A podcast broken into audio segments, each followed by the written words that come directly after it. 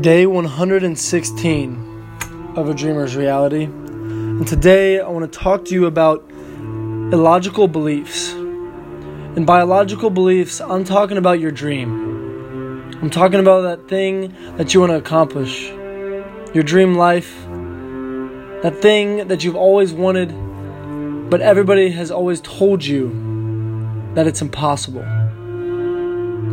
I'm telling you right now that you have to believe in yourself illogically.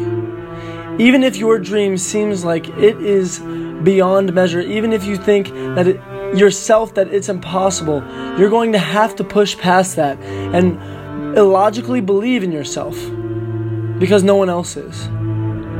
If you are pushing the boundaries like no one has before, if you are someone who is daring to dream the impossible, you're going to have to realize you are going to encounter a lot of resistance, a lot of haters, and a lot of skeptics.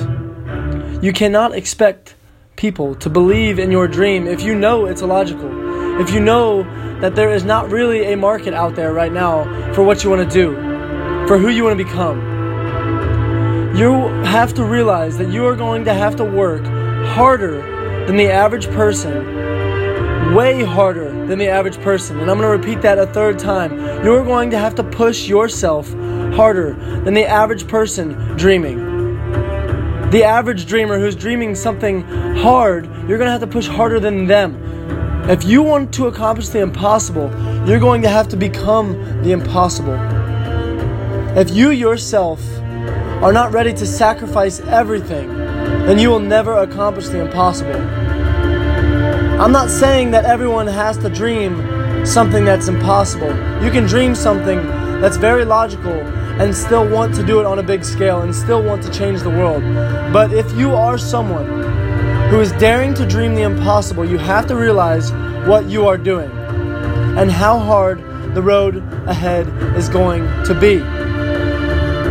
The people that first thought of flying in an airplane were said to be the stupidest people on earth.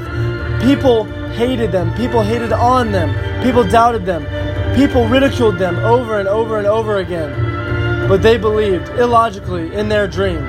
And nowadays, we fly through the sky. So, how are you going to change the world?